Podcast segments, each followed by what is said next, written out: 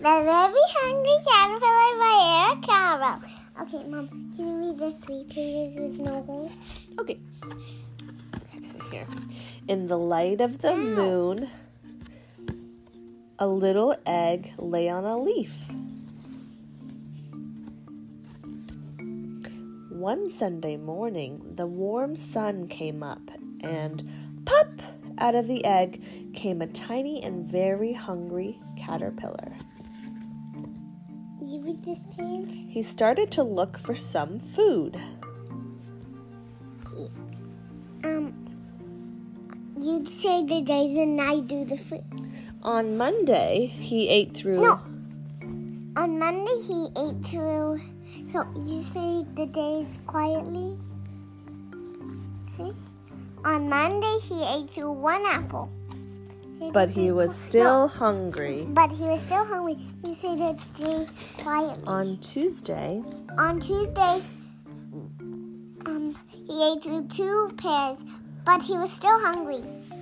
on Wednesday, On Wednesday, he ate through three plums, but he was still hungry. on Thursday, He, on Thursday, he ate through four strawberries, but he was still hungry. On Friday, On Friday, he ate through five oranges, but he was still hungry. on Saturday, On Saturday, he ate through one chocolate cake, one ice cream cone, one pickle, one Swiss piece of Swiss cheese, one piece of salami, one lollipop, one cherry pie, one sausage, one cupcake, one watermelon. And he was very, very full. that night he had a stomach ache. That night he had a stomach ache. He ate through a, a big, nice leaf and he felt all better. And you read the rest? on Sunday, yeah.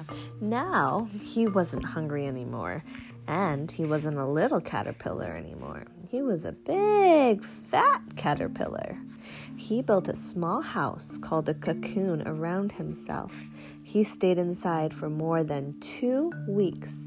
Then he nibbled a hole in the cocoon, pushed his way out, he was a beautiful butterfly. His body looks like a sausage. what is it called when you transform from a caterpillar to a butterfly? Metamorphosis. Yeah. The end.